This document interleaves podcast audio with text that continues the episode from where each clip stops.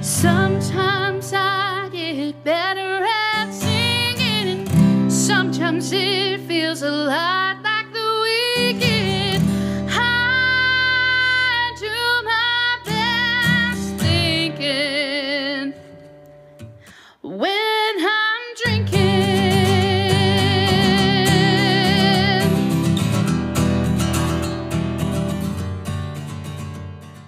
Day three, and I realized I said something wrong for day two. Okay. Well, let me let me say that I'm out for the first half of day three because happy hour extended very long on the second night. That So- much fun has a price that must be paid. so as, as Debbie was saying, some days you want to be able to be up and get going, and some days you need a little bit of a break. Yeah. So I'm out there until we get halfway through day three. That's fine. That Well, was Debbie okay. Wednesday night. Yes, um, I got the party started right. Um, the festival starts on a Thursday, and Wednesday night when we all show up, I was just so excited to see everyone after a um, stressful day of traveling. So yes, uh, Chris, you are in good company. It's part of the fun. It is part of the fun, yes. And so even though there's a very full schedule at ATX, you know, we make it even a more full schedule by all the things we do in between, before, and after events. Yes. I was gonna say I, I was looking at the schedule, like I was like, okay, so what what did happen? I'm like, oh yeah, I um, I'm like, oh, hmm this is there's this conver day three is gonna have a quick conversation, I think, unless Tammy holds it down for us. Wait, I So I I left. I did not stay for the sing along. I stayed for a little bit, and I said the reason I left was because, like, instead of sleeping in, I decided to go to bed early. So because I really wanted to see Mary Steenburgen and Ted Danson, and I I was did so so happy that Yeah. I did. Yes, day three was actually my busiest festival programming day. Go so Debbie. I, I got you guys. I will say I did stay out drinking late Friday night as well, but I did make it to the Mary Steenburgen and Ted Danson. Yeah, so I went You to guys that. probably- think I'm House. You guys probably think I'm so boring because I don't drink. No, no, no. This No. is Not at all. No, thank we. kept me up we late need you to anyway. What are drive. You talking about? Yeah, number one, you're still with us, and number two, if we need someone to drive, you're going to be there. And that we, Yeah, us you. drinkers, always need a non-drinker. well, I got y'all. and You're- we who's going to hold our? Who's going to hold our hair?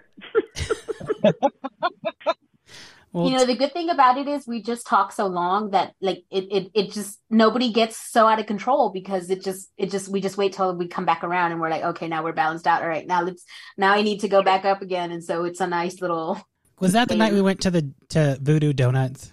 I think so. Okay, I think so too. Yeah. Well, yeah, because that was state of the industry talk. Yeah. Tammy, would you like to discuss Ted Danson and Mary Steenburgen panel? Well, they're just a delight. Like individually, they're a delight. Together, they're even more delightful. I mean, I love myself an irre. Look, they're up there with like Hugh Grant and his wife, or not Hugh Grant, Hugh Jackman? Wolverine. Jackman. Lori? Thank you very much. Hugh Jackman. I love couples who just keep each other in check. Like the the just uh they obviously love each other. They're obviously good friends. They obviously laugh a lot. Uh, and they were just yeah, they were just a delight. And making fun of each other and teasing each other, but also, you know, like really proud of the work that they do they've done themselves and they're just they were also like the biggest cheerleaders of each other, um, which was really sweet uh, yeah, it, that was just a great, great panel to me. It was one of the classics, as far as I'm Raised like relationship goals for I think so many people in the audience because we're like, oh man, like I want yeah, that. I'm never settling for anything other Right. than that. Yeah, right. yeah, And Yes. it was a different kind of family dynamic than Timothy Olyphant and his daughter from the, the right. I was like, this is a way different family dynamic, but both family dynamics highly enjoyable. But yeah, relationship goals. I'm sorry, Debbie. You were gonna Oh say no, no, no! It, it- you didn't cut me off by any means. I'm gonna echo everything that you guys have said. This has to be one of my favorite panels from the festival. And the night before with the Cheers people and um, uh, Mary was in the audience and she was watching it along with us, and I was like two rows in front of her, and I just like my like fan appreciation for these two individuals just like grew exponentially, and it it was just such a lovely, lovely event, and yes, I puts a smile on my face just thinking about it. It makes my Grinch heart grow, guys. I wonder if they still Yep, do the, the agreed. Christmas photos every year. I sure hope so. I think it was I hope so. it was on like Leno or somebody that was talking about it. But they do weird, really weird Christmas photos with their kids and with like with We each should other. have asked. I wanted to, but I I, didn't would have a know. good question to ask. well. I, I, wanted, didn't know that that was a thing, but now I need to go and find them all. I remember that, and I wanted to ask about it, but I really wanted to ask about um, Joan of Arcadia, and so that's what I ended up asking about. Which she kind of she talked about, but she didn't really answer the question I had, which, which was fine. That's okay. Good show. Um, did anyone go to constructing character or fast? Uh, what is this? AVOD and the return to ad supported TV. No, had I been up, that's what my first one was. That was one of the highlights that I had down. They haven't released it yet. I have heard really good things about it. I'm I'm anxious to be able to catch up to that. I yeah, I heard really good things about it too from the people who went for sure. Yeah, well, and I think the fast television, I think is just an interesting concept. Like, like Amazon has Freevee, you know, and I don't know what the other ones are associated with, but is that kind of a direction we're going to go? Is you're going to have your non ad supported, you know, streamer, and then they're going to have a counterpart. I don't know. I I'm interested to listening to it. Ugh, I just gonna smoke all over the place. I'm interested in seeing what it what it's to be when it's released. Yeah, it's funny because like uh, Peacock, I don't pay for Peacock Premium. I just I you know every ten minutes there's a sixty second ad, and i'm just like fine, that's good. You know, I don't care. But but and the uh, and Paramount Plus for the longest time I had the ads. The only reason I upgraded is because the louds were the ads were seventy million times louder than the show, and it just it made me insane. And so I was like, that's it. I'm paying to get rid of the ads.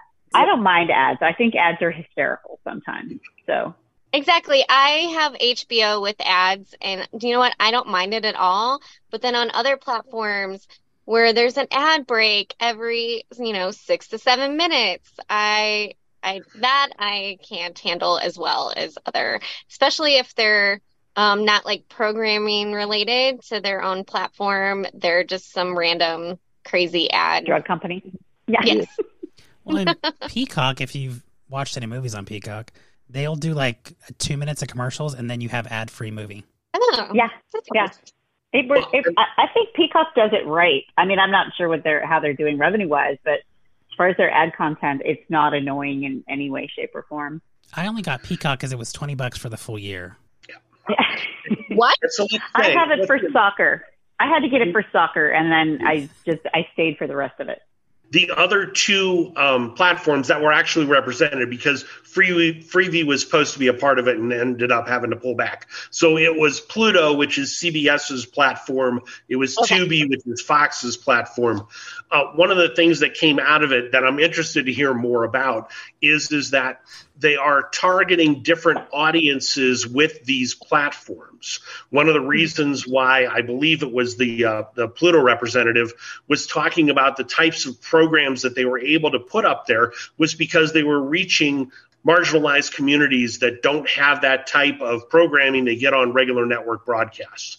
And so they were able to use the the free ad supported platforms to be able to reach these uh, viewers who didn't have this option on networks and wouldn't be able to pay for it on a regular streaming platform. So some of the some of the ways that they were selecting the the programming to be able to put up on there is is intentional, and I'm not sure I would have known that before somebody had told me about it from the panel. Yeah. Yeah. Um, did anyone go to Diverse Voices in comedy? Nope. I Um, think that's the first one that none of us have attended. Yeah. Okay, And it hasn't been out yet, so we Yeah. haven't seen. it's true. Yes, So I'm. Yeah, I'm sure it'll be released. Mhm. this is where I screwed up. Sean, you were right. Yeah, the mystery panel was Betsy Brandt, and that was a great panel. Lee, I'm always right. Just don't ask Angie. Um, because I realized that the launching a Sean. Sean, we Yeah, Sean, we know Angie's always wrong. It's okay. Um, launching a podcast. That was the one with Christy Carlson Romano and her husband. Did anyone go to the showrunner POV for The Simpsons? I, I have- wanted to, but didn't make it. Another one. Okay. And then I know a lot of you went to jury duty. So which one? Yes. Jury Yay! duty? Jury duty. Never heard of it. How was George. So it? jury duty Jorf.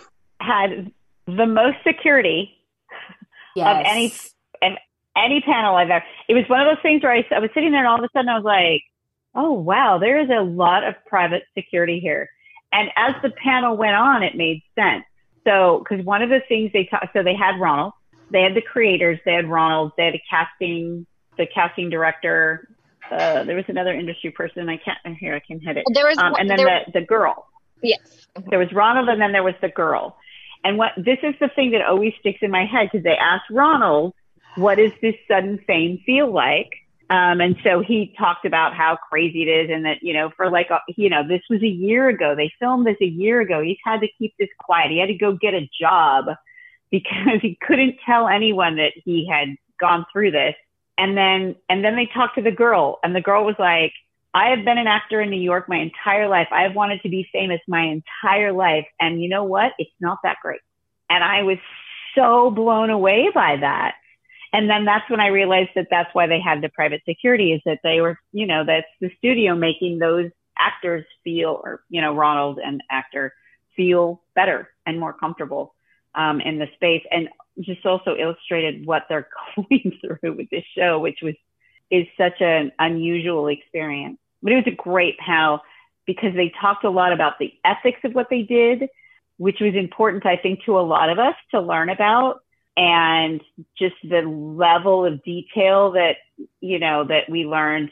They had a psychologist for Ronald. You know, they, they, he did a lot of psychological testing beforehand, but they had stuff for him while he was shooting. And then they had obviously the same support afterward. I, I got the impression that they basically had somebody from the studio who was kind of his buddy, who was who checked in on him every day and made sure he was okay. And but it was really fascinating how they pulled it off.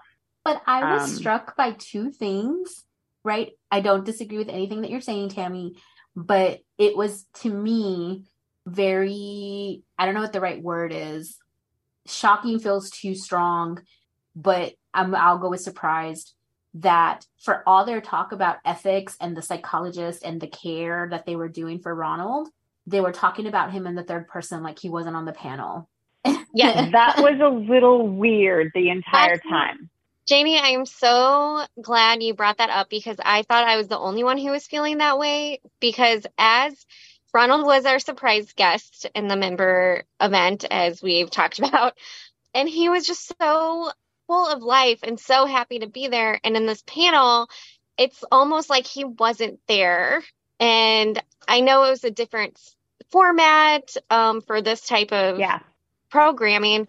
But I'm so glad you brought that up because I thought I was the only one who was feeling that way about how they were treating Ronald during that panel. Mm-hmm. and even the the ending there was a something that one of the showrunners i think it was a showrunner that said and what i don't want and i don't want people to think that ronald can do no wrong because he was such a great guy and then he kind of realizes like oh and he turns to talk to ronald and i was like oh i'm i'm i'm bothered by the fact that Yeah. like you had to remind yourself and I didn't know how much, but that's one of those things where I'm like, I don't know how much, like, right, kind of to the cheers thing, right? Like, how much am I hold, like, how much do I need to hold you responsible for this 45 minute, 40 minute conversation and this one little interaction? I don't know how much that reveals or doesn't about like who you are as a person. And it's things that I'm like, I would do goofy things. I'd do goofy things like second by second. So like it could have just been literally like, oh wait, like this is a goofy thing. Let me fix it. Um, and so maybe I'm just being too harsh. But I had like a million questions that I would have loved to like like let's chat, let's have a conversation because I'm curious. Yeah. All right. Hey, Lee, do you mind if I interrupt you? Yeah, go for it. All right. I'm curious. One of the things that I heard on the podcast that many of us listened to this last week was that one of the TV critics did not believe that this show should be given Emmy consideration as a reality show because it is essentially a scripted show with a character who is not among the scripted, just reacting to, or you know, just something along the lines of that.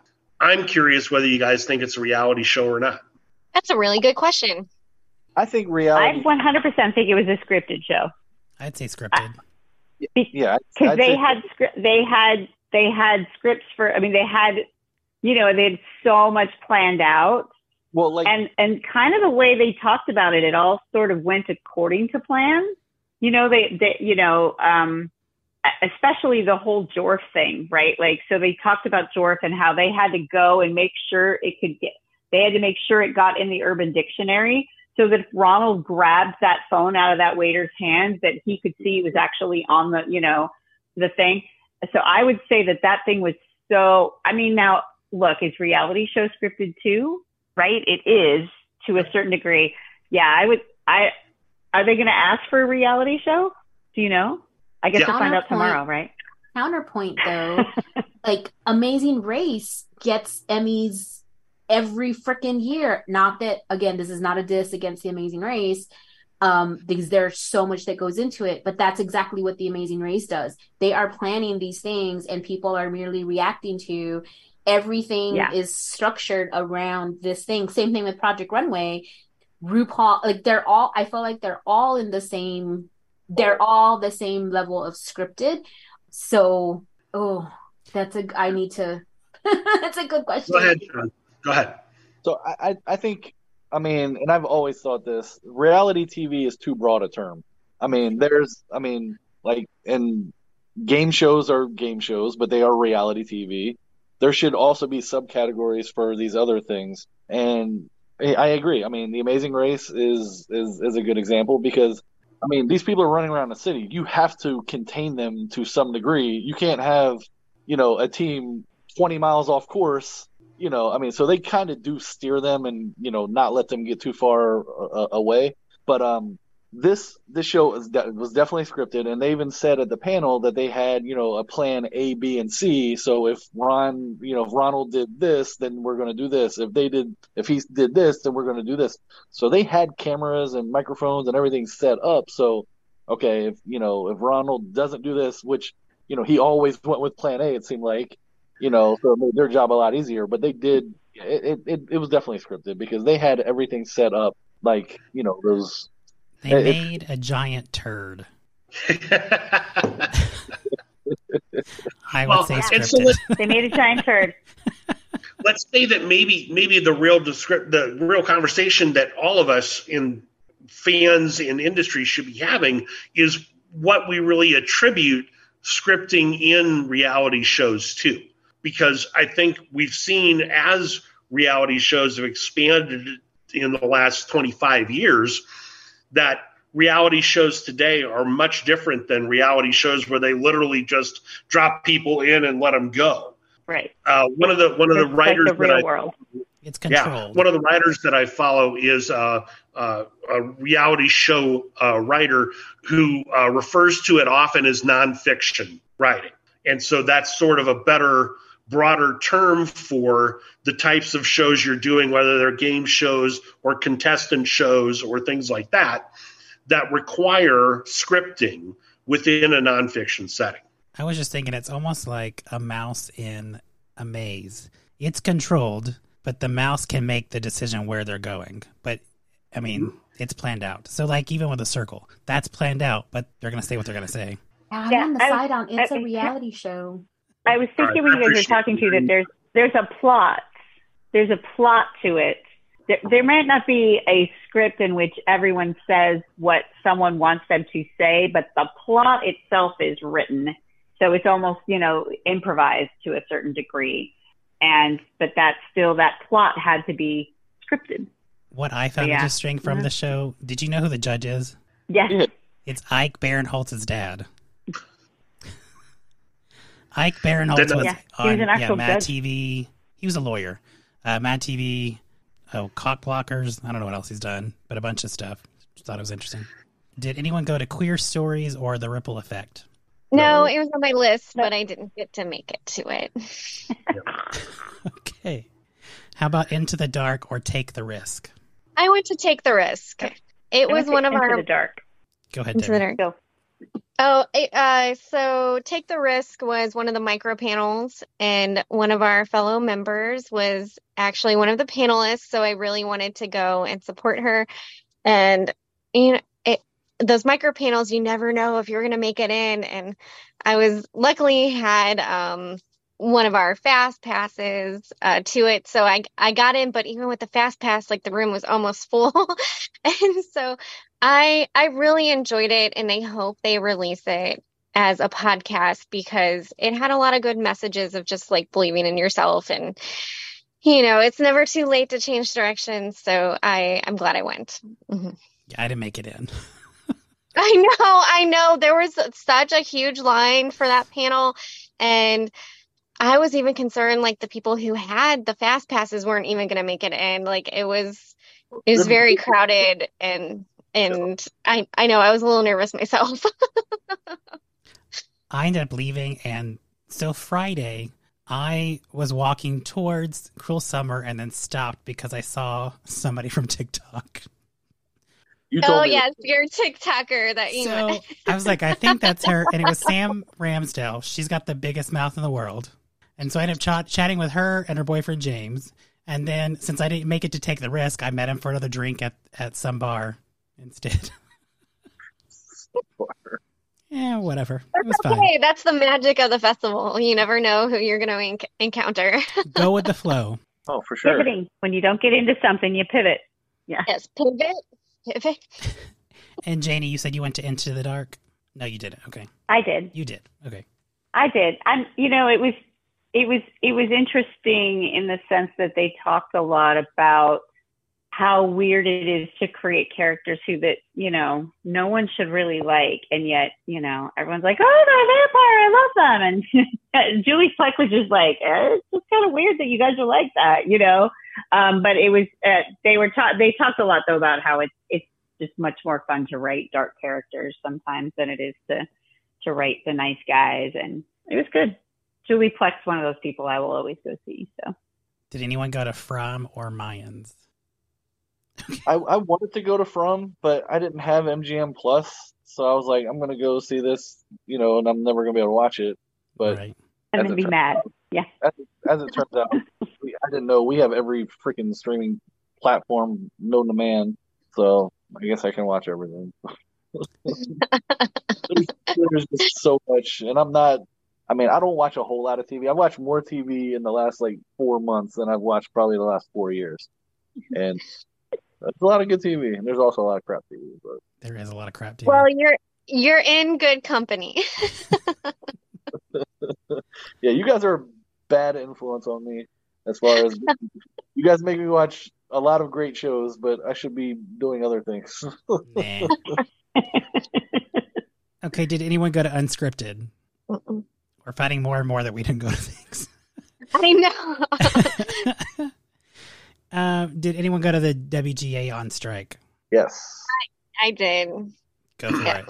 Well, I this was my favorite panel of the festival. You know, as a fan, sometimes you don't understand what's really going on behind the scenes or why things are happening. And so to be able to sit in that audience and hear their concerns and why they're fighting for what they're fighting for was moving. It was enlightening. It made me a bigger fan of the industry. And I've actually shared the ATX YouTube uh, link with multiple people be- because they know I go to the fes- festival and I love it so much.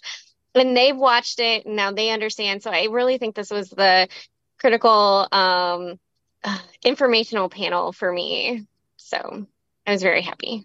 Not happy with the situation, just to clarify, just happy with it. happy being a part of the conversation. Mhm. Agreed. I did not understand the mini room issue at all until they explained it. Uh, so I was super happy about that. And then was also just incredibly, I walked in and, I didn't walk in ambivalent. I walked in 100% behind them, um, and then walked out. I think we all joked that we walked out communists. We were like, yes, overthrow everybody. Um, but it was uh, it was so so great for anyone who doesn't understand what they're striking for to to listen to for sure. Yeah, I mean, um, again, I mean, somebody who doesn't really know much about the industry, um, it was definitely eye opening. And I mean, Angie and I had a conversation. Like I said, we subscribe to every platform known to man. So I guess I'm part of the problem without even knowing it. You know what I mean? Here uh, we think we're supporting people, and then we're supporting the people at the top. but uh, to even go back to last year, um, Leslie, when she was there, and she was talking about being the president of, um, is it SAG? What is she? The president? Directors Guild, yeah. Yeah, yeah, Directors Guild. So she and she talked about like you know she takes her job very seriously because you know when she goes to these meetings and is fighting for people, she's fighting for people to have you know dental coverage and you know insurance and it's not just about you know all the money for this and that, but it's like the health insurance and stuff like that. So yeah, I mean, so between her and then you know going to this writers on strike panel, it, it was definitely eye opening. And I mean, obviously we all know there's a lot of you know thousands of people work on these shows and stuff like that, supported. But I walked out like, man, I just. I came up with this great idea. I just don't know how to implement it. We need like uh, every viewer needs to go on strike for a day. Like we literally cancel every single one of our subscriptions for one day you know, or whatever. Like, I, I just feel like that would be the, I don't know how to get, again, get that started where we just all just walk out. yeah, Tammy, I'm with you. With I was gonna say, you tell that to all the parents with Disney Plus that use Disney Plus as a daycare for their kids. well, we can make an exception for There's children. DVDs. Throw some DVDs in there. You can just put on the Little Mermaid on the DVD player for heaven's sake. We all still have them. yeah. No, but I but I agree with the impending actors or potential actor strike coming up. It's like, okay, well, how do I as a fan support them? You know, because we obviously love what they do. We wouldn't be here if we didn't. But how do we let them know that hey, we support you, we support your endeavors, we support your choices, we're with you. And it's just like, yes, a streamer blackout day I think I think is needed. And I don't know. Okay, we need to come up with a hashtag. no, no, no. So before we get there, right? The streamers have made it so that is ludicrously difficult to do, right? Because if you go and cancel everything that you have right now, you still have it for five days, 10 days, 15, 20, depending on month. where you are in your cycle and when your yeah. subscription renews. So they've set up a model that makes that kind of action really, really difficult. One of these days, somebody is going to come up with a platform that allows you to turn things on and off easily amongst multiple streamers. Whoever ends up coming up with that idea is going to make a lot of money, but it's mm-hmm. really difficult to do. Well, also, yeah, that's a really good point. Cause Some of mine I just pay for the year, some I pay monthly and then some I just pay for the year. So if I like stopped watching Paramount Plus tomorrow, I'd be like, thanks anyway. We appreciate you. Yeah. We got well, and, and Hulu, I think, is the only one that I'm aware of that has a pause feature where you can pause your subscription and not just cancel it. Starz. Starz, oh, has a pause feature as well. Okay, yeah. Oh, that's good to know. Because that's what I do with Starz because there's not enough on there. I'm like, it's Outlander and that, you know, kind of that's it. So. So if you if you do cancel it, um, and then you go to like read, you know, start it up again. I mean, a lot of them you're probably grandfathered in for like a price, and then when you mm-hmm. go, to you're going to have to pay more for it. And, yeah, exactly. I guess your only option is to find a big day like the season two of Wednesday. If no one watched it the day it came out, that would probably hit them hard because mm-hmm. Netflix, what they do, like they they count number of watches over like the weekend or whatever. Yeah, touches. But that's the that. problem. It wouldn't yeah, hurt, that's a good. It, it doesn't hurt Netflix. It no. hurts the people who it make Wednesday, right? It hurts the, yeah. it hurts the show because the show yeah. allegedly um like they count like day of viewers, day of completers, all that good stuff. That's so, true. So it wouldn't be hurting the right people. Um, yes, and and I agree with that. It's like I was trying to do my Rolodex of memory here and be like, okay, well, with the last writer strike, which shows didn't make it back and were so impacted by the last strike that never made it back on the air? You know, are we hurting the shows? Are are we? Yes, Janie, you're right. Uh, Who by us not watching, is it making the correct impact? Well, and that's why we have so much reality TV in all of its different, right? Mm-hmm. in all of it to the level of type of reality show to the like how much reality is in that reality show. Like all those different iterations come from writer's strike from previous. So before we get off this real quick, let's talk two people. First off, it's Beau Willimon, right? The the whole reason why they have this panel is because the founders went to Beau and said, "What can we do?" Beau is among those very active writers and showrunners who is also very entwined with the festival. And he has a really specific view on a lot of things in the industry that come out very well in the types of panels and conversations he has when he's in Austin. So a lot of the a lot of the credit for what what what I think was really the best panel of the festival, and it's not even close, was Beau's influence on what it was going to be and how he was going to engage the audience into that conversation. Right. Second thing, um, Greg Iwinski, who I don't know if any of us would have known off the top of our heads, who is a, a late night comedy writer, who is one of the negotiators on the uh, uh, WJ WGA West group, I believe, um, and was just phenomenal. Um, all of the all of the putting things in perspective and bringing things down to a level the audience would understand was almost entirely on Greg's conversation. He was magnificent. Um, he also had a micro panel on the last day that we'll get to that they released that is outstanding as well. But I don't think any of us would have had any idea who Greg was until they put him up on there. And apparently that was Beau's choice to make sure that Greg was on there. I mean, just the fact that he talked about like people not even be because they won't they would only pay him on a day rate and then you know not even be able to sign leases or getting your kids into daycare because nobody's gonna you know pay you at your word. You have to have like you know obviously like, steady income. But yeah, that I mean, I, I would never. Exactly. Okay. No, it's definitely a panel to to to really watch. You know, share with people, not just watch. and, sh- and share with people. hmm Did anyone go to Grownish? Did anyone go to director POV? Oh, I wanted to. Yeah, no. Um, I'm gonna guess no one went to the James Burrow Burrows um thing. Okay. Well, I watched that. I watched that after because I was planning to do that, but like everybody else, I was. Um, but I watched it after, and I- thought he was actually he was better in the conversation that they had on the panel than he was in the Cheers panel the day before.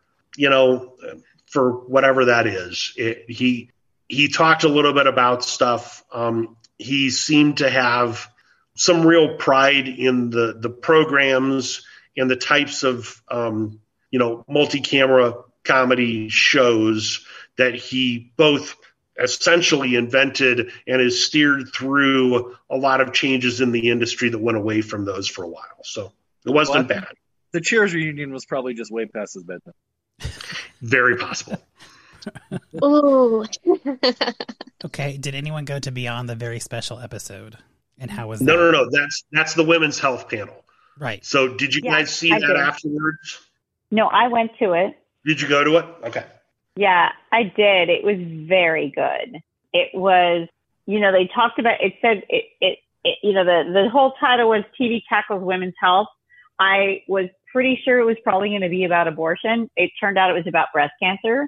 Um, Yep. But what was really fascinating was, uh, so they had a writer from The Simpsons and his wife who had breast cancer, and so she talked him into doing a, a creating a character um, and addressing breast cancer uh, through The Simpsons, which was really interesting. And then they had the you know the the current showrunner for Grey's Anatomy on there, um, which has had numerous obviously um, shows. And then um, one of the the uh, things that I thought was super cool about it was the fact that they had um, so they had this woman who runs Hollywood Health and Society, which is this I guess industry group. I don't know how to uh, else to describe it, but if a TV, if a movie or Hollywood needs are like, someone's got Parkinson's. Does anyone know about Parkinson's? I can call this this industry group, and they will hook up the writers with people who are knowledgeable about that stuff, which I thought was really fascinating and cool. And uh, so it was a very very nice panel. I loved it. It was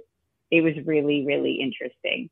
Um, and just the care that they take in is basically showing that they take a lot of care in when they deal with you know health topics or social things like this that that they get it right which is nice so, to see. this is probably the best panel i didn't see until we got to watch it on on the platform.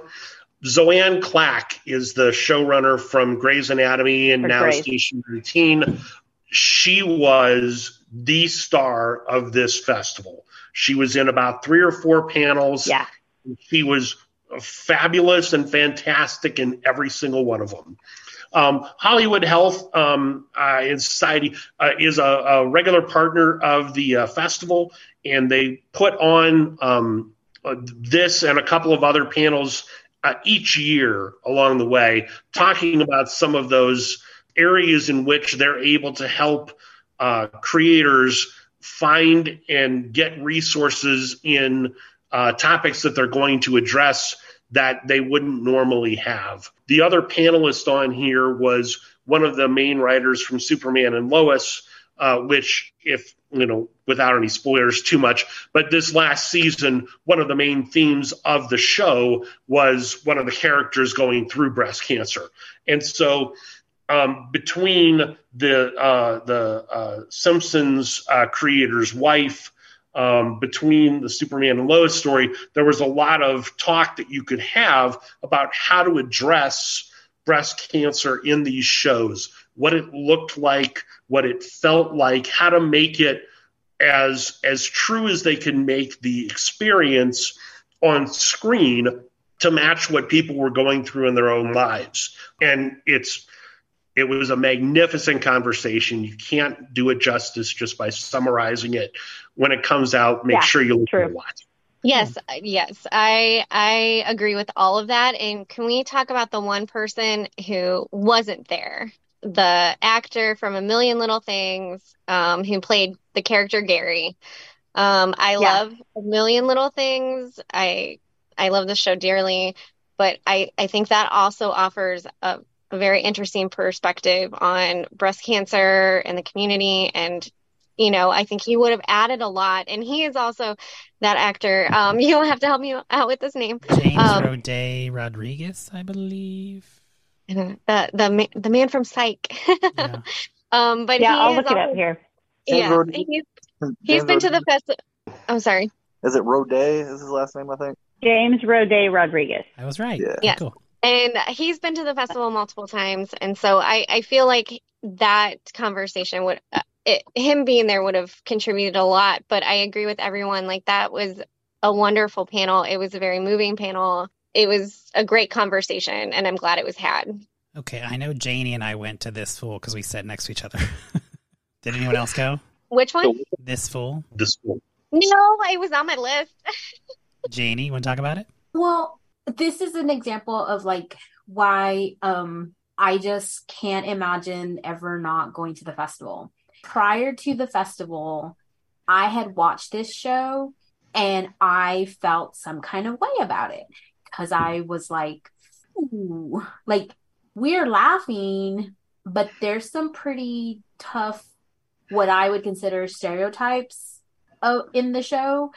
And so it's that like uh, that that line of like true to yourself and funny, but how much of that gets tainted by studio execs who are trying to make it, you know, palatable for a larger audience and then like how much of it do you hold true? But after listening to them and really hearing like how the show came about, how they've supported each other, I had a way different interpretation of like the show itself. And I think that's part of like I without hearing from them and being able to just have a conversation or hear them have a conversation about like you know the, the the choices that they're making and why they're making those choices and and where the comedy really comes from i had a totally different level of respect for it and i was really really glad that i got to be in the audience for that So I had gotten an email asking if I wanted to interview them. So that's when I watched the show first, and then I said yes because I wanted.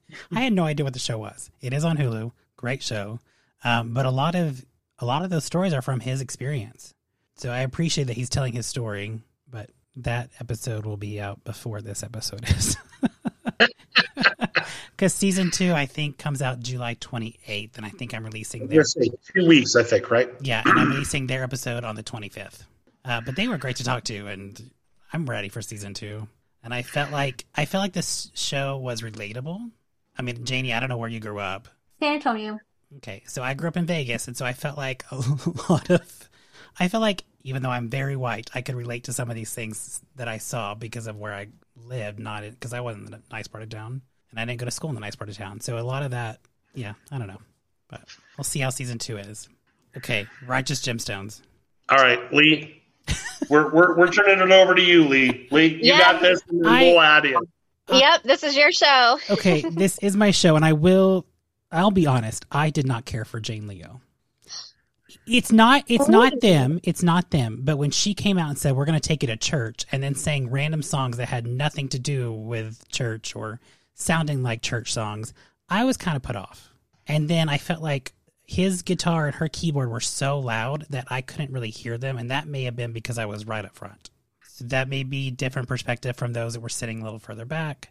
But I was We were expecting, I was expecting more of like the different songs we heard on the show. So I think that's what turned me off from that. Okay, describe what you're talking about. Jane Leo is They were the band that that, opened up. ahead right but i think that's where we I- know, but I mean, Right.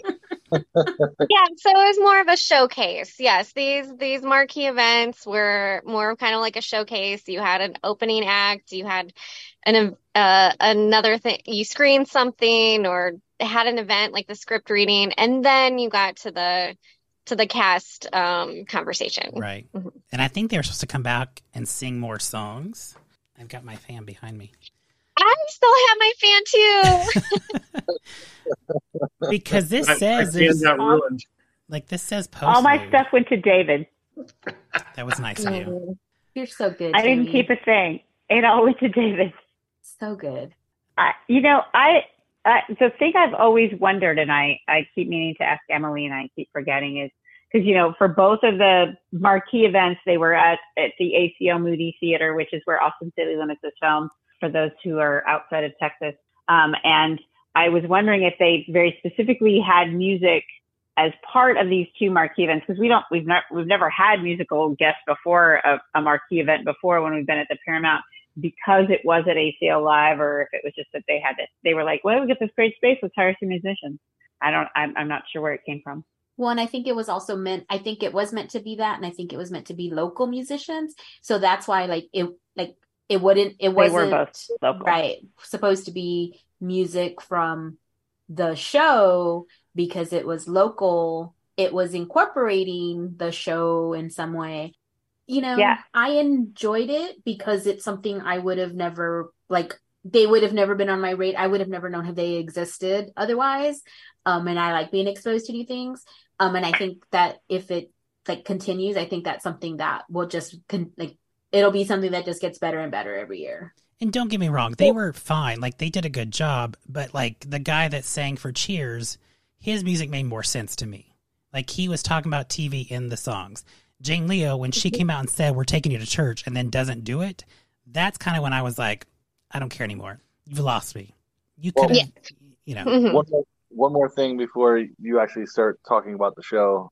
I think that the ATX Fest, Festival people did a better job with the Righteous Gemstones at the ACL Live than they did with the Cheers because the people who had like the day passes, they made them sit upstairs. They were directing them upstairs. So us as like, you know, camp badge holders had priority seating. So I think they learned a lesson from Friday to Saturday night.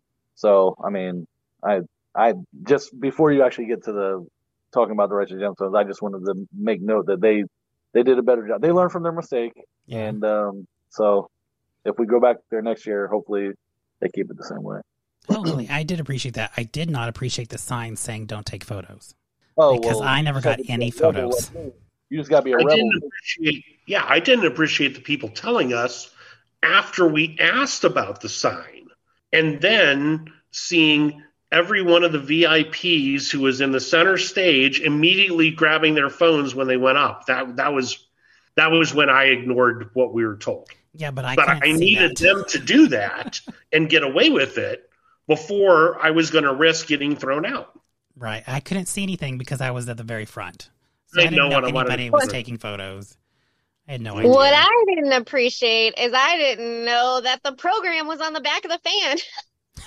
Oh my gosh! It's like Well, here I am expecting to screen one episode, but little did I know if I had, would have stopped using it as a church fan, I would have known we would we were getting two. Okay, well, let's wish talk about was all- that. yeah. I wish I- it would only been an episode. That's what I was going to say. I wish it would have been one episode longer panel. I feel like 20 minutes of talking was not long enough. Yep, I agree. And those those episodes are short, too. But they had to However, they set up the timing, it felt like they didn't leave enough time for the panel. they were Well, there rushed was off for also a- dinner. Well, there was also though a lot of clapping and a lot of cheering for the cast itself Mm-hmm. that I don't think anybody in the planning factored into with that many people in the audience for that much reaction to each member that was coming out that add I don't think they padded enough time. They're like, "Oh, you're going to come out, that'll be, you know, 30 seconds." And it ended up being, you know, 5 minutes of clapping and Right. cheering especially for They John Goodman. know, they had to know John Goodman was going to get a big ovation. Well, and Ben tried to stop that. Like he said, But like "Hey," a you know, minute long, not like a 5 minute, you know. Right. Well, and and another thing with that many people in the audience, now I'm not a big fan of subtitles, but I think in that particular situation, and we've talked about this at our member event, you know, I think it would have warranted, you know, subtitles in a venue of that capacity.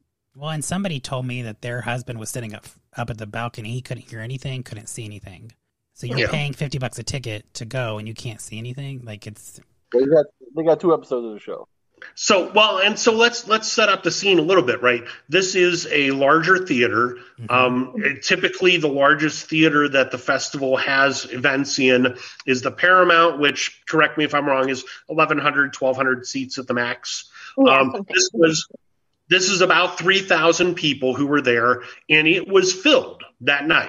Mhm. It was not completely full the night before for Cheers. It was sold out for Righteous Gemstones. So this is literally the largest group that the festival has had for any of their events over the course of now 12 seasons. So, you know, trying to figure out exactly how all of this is going to work is, is certainly a thing. And they learned from the first night at that theater how they should better position people along the way. My hunch is, is if they go back, they'll be in a better position to handle some of those sight and sound uh, worries, especially upstairs, right. than they were this well, I'm gonna. I, I don't know. I, I, I, I, I was, I was literally at an Austin City Limits tasting, ta- taping last night. I, I'm always up at the top because I get my tickets for free. I, I can see everything. That that venue is the perfect venue. I don't know how they couldn't see anything. Now hearing, I can understand because of the whole no one knows how to talk into a microphone. Right. Um, but they should have been able to see everything for sure. So I have a question because there was some I felt like this year had more panels where we just saw clips of shows rather than Yeah. whole Yeah. episodes. Mhm. Mhm. So That was because my of the strike. Right. But my question would be, so for those people who are paying for the day passes, would they be happy and willing to pay the day ticket or the pass ticket, right, for just that event if it was just clips of one episode and then longer conversation with the panel. I think so because that's what you're going for. You're trying I- to get Battlestar- from them. That's what Battlestar Galactica was. They didn't show a full episode of Battlestar Galactica. They only showed a couple. I think they showed the big the big scene from the beginning, right? And then they showed mm-hmm. some other clips, and then otherwise it was just the panel the entire time. Yes, Which that was a reunion though. Reunion panels are a little different. Well, and I will say that was my first year at the festival, and um, you know, I was hooked, and I keep coming back. But it's like if I was a single ticket holder, yeah, I'm I'm going to see people, I'm going to interact with the fans of the show. You know, I feel like yes, even if I didn't get to screen a full episode or a new episode or an episode I've watched previously, I think I would still be happy to pay that price to be within the community. You know. Well, and let's let's say Correct. The the screenings are as much. I think those screenings are as much for the people who are there, the the cast and the crew who get a chance to see this in the setting as they are for us. It's a difficult thing uh, to expand that in the schedule that they have set up because you're adding in a half hour or an hour to each of these panels along the way. But I think it will be an interesting thing to see how they how they try to keep adding that as they go along. All right. Now, talk righteous gemstones, man. I mean, I think we did. like the panel was Well, I was- fantastic. I was gonna Yeah. I was gonna also add that watched all the episodes? Have you? Are you caught up? So I am not caught up. I Mhm. watched the first three episodes because I'm like I've been watching them with a friend because we recorded over the first three episodes, and he said this week we'll watch the other two, and then I can watch whatever after that. But I was being nice. I'm waiting. I'm. Of course. I'm you are holding out. nice.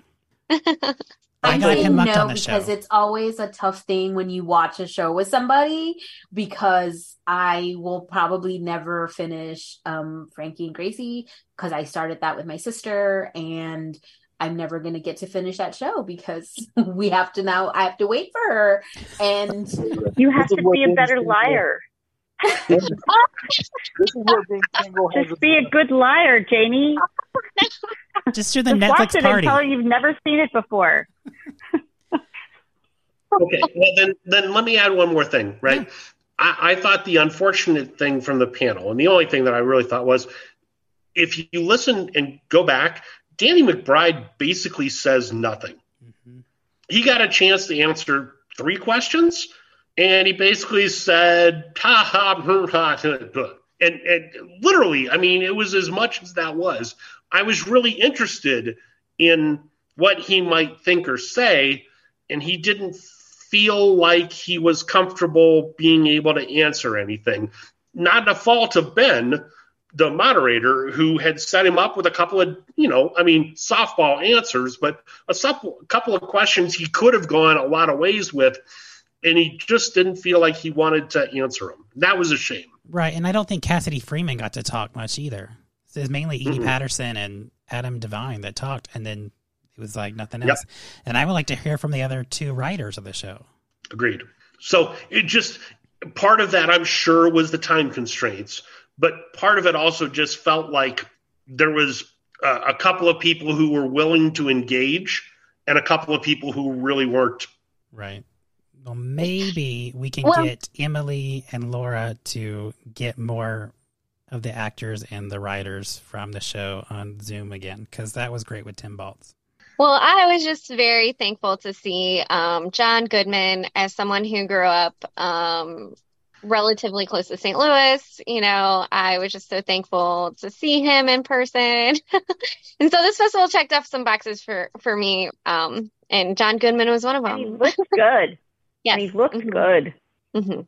It's good to see he's going to be around for a while because he's, you know, taking care of himself. Okay, I was Yeah. shocked that he said his father-in-law watches the show, and who, who was like an an egg- a, a former pastor. His father-in-law still alive? Like how old? Because John Goodman's pretty uh, up there. Good genes, good genes in the family. But how old is that? You know, his, his wife might be a little younger. You know what I mean? She could be. I have no idea. It just shocked me. I mean, I think Al Pacino probably still has uh, 30 years on his father-in-law, or you know, Possibly. Debbie, what were we gonna say? go to So it, the- stay to it. That's two different questions. Well, to, and to answer, he's 71, she's 53. So, yes, Okay, his okay, father in law is probably his age. okay. Makes more sense. Debbie, what were you gonna say?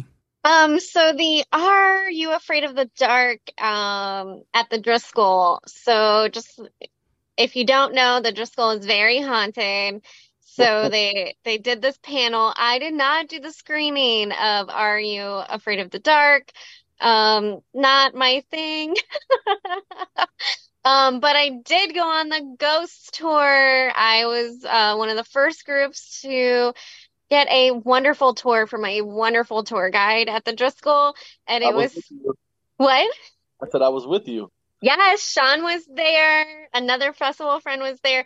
And do you know what? It was wonderful. Even if you're in Austin, I recommend the ghost tour of the Driscoll. I'm sure it's worth, I think, the $16. Um, oh, it's so creepy and so, oh, chills, chills. I mean, I have thoughts about this. Okay. So, Are You of the Driscoll? I think it's a great idea that they did this. But they also Mhm. told they were showing old episodes of the original series. One Mhm. had uh, Neve Campbell in it, and I think the other one had uh, Ryan Gosling in it. And then they said we have a brand new episode from the upcoming season, but it was actually from the very first season. so I was a little disappointed in that. But let's talk about the tour guide for a second. I don't know about your tour, but she was just a horny old lady that that's only t- she only told these dirty sex stories about Yeah, ghosts. Same lady. Same lady. I never said she I'm- wasn't. I'm gonna defend her, even though she's a stranger, because at the beginning, and again, you have to remember that this was everybody was scattered because of the thunderstorm, and mm-hmm. like, thank you, Tammy, because I would have a been lost and then be drenched, even more drenched than I was. Chris, I already told you we are trying to look for you, and it was we lost you. Anyway, point of the story being, so everybody was like, so they kept it was like do we start do we delay like what what are we doing and she the tour guide was explaining like here's however many ghosts there are at the Driscoll and she went through the list of and I can't tell you who they are but she got to the prostitute and then she said do which one do y'all want to talk about and we were all like duh we want to talk about the headless prostitute. Like, why is that even a question? So I think that then she adjusted. She's like, oh, okay, this is the crowd I got. So then this is the crowd I'm gonna go with. Is is what I'm gonna it again. I didn't go on the tour, so I have no idea. I also have no idea if that is like factual in any way, shape, or form. But I'm gonna go with that. That's the story I've made up in my head. I mean, that could work. I was the last group that she did the tour for, and so it was just sex stories. Well, Janie, I feel like that's a valid assessment because as one of the first groups, like she did talk about some um, interesting equipment from from back in the day. Um, Google the history of Driscoll and you'll understand what I'm referring to. But it, it, I think the ghost tour is worth it, and we there are a lot of ATX members who have personal ghost stories so far with only the festival being there two years. So it is it is worth it. Oh, Emily told us one in the the room we were watching it. We were pausing the show. She said that she was in bed and then this light started flashing out of the bathroom, but she was too tired to get up, and she thought it was a ghost. It was her flashing ring from the sing along that she left in the sink. That is That's- perfect. Okay, so that was my question. Did anybody who stayed at the Driscoll this year have any spooky encounters? Because I'm not gonna lie, that is one of the reasons that every time I'm like, do I want to try to stay at the Driscoll? Um, because I don't really need I I will lose crap on my own. I will trip myself. I don't need a ghost helping me in any way, shape, or form. Like I'm already a mess, ghost. Like Yeah. Stayed away from my room this year. no. I don't I didn't stay there, but I'm curious if other people are having the experience that I'm having. So upstairs there's a women's restroom And every time I'm in this restroom, I'm drawn to a certain corner of the bathroom. It's like, no, here's the exit door, but I always want to turn this way. And it's like there's something behind the wall. And it's like some, some, something being pulled that way. And I wonder if any of the other members who use the women's restroom have a similar experience of being drawn to a mysterious force. Are you talking about the one where the most of the panels are? That restroom? Because the one in the bar area is haunted. No, I'm talking. No, I'm talking about like the main, the upper upper bathroom. Yeah. Mm-hmm. Hmm I haven't had that, but the, uh, in the tour, I don't know if she talked about it because she was too busy talking about the prostitutes. But the women's restroom in the bar area is 100% haunted from ev- everyone, everyone that's told me. I have not experienced anything in there, but just so you know. Okay. It was a good ghost tour. I will give you that. It just was funny that it was all sexual. It was very sexual. You're very welcome. I, I think those of us who were there at the beginning, you're welcome. Because we were, I mean, it was literally like everybody in the room was like, duh, like we want to hear about. And then she started talking about like, She knew you were going to ask about that one. The other one's probably all made up. She when you said headless prostitute, that grabs your attention. Kevin, who, who who else was with us when we uh were out in like the main lobby area? Um, So it was myself, you, Sean, your wife, Angie, my friend John, who's from Austin, and then uh, it may have been Rachel, but then it was some of the venue, the venue ATX staff. So Mhm. Rachel is kind of freaked out by some ghost like stuff. So while we were in the lobby talking, and she was telling us this prostitute, well, sex toy story, um, somebody was doing maintenance on the elevator. So the elevator door kept opening and closing and opening and closing, and then all of a sudden, all of a sudden, you see a hand reach out from the open elevator door, and I thought Rachel was gonna have a heart attack. I'm so sorry I missed that. Open and close and open and close like four or five times, and then all of a sudden you see a hand come out, and she's like, "Nope." I will. That's s- perfect. That's perfect. I can't remember the name of the That's staffer, but the podcast, Lee. the staffer that was in the room would go outside and start banging on the door or knock over a chair to scare us while we're watching a 90s TV show. It wasn't, yeah. A few people No, got freaked out. This guy was literally just doing maintenance on the elevator, trying to fix it to make sure the sensor for the door would open and close. Okay, you were just scared by the old like TV ratio, so you couldn't actually see the full screen. sometimes I get better at singing, and sometimes it feels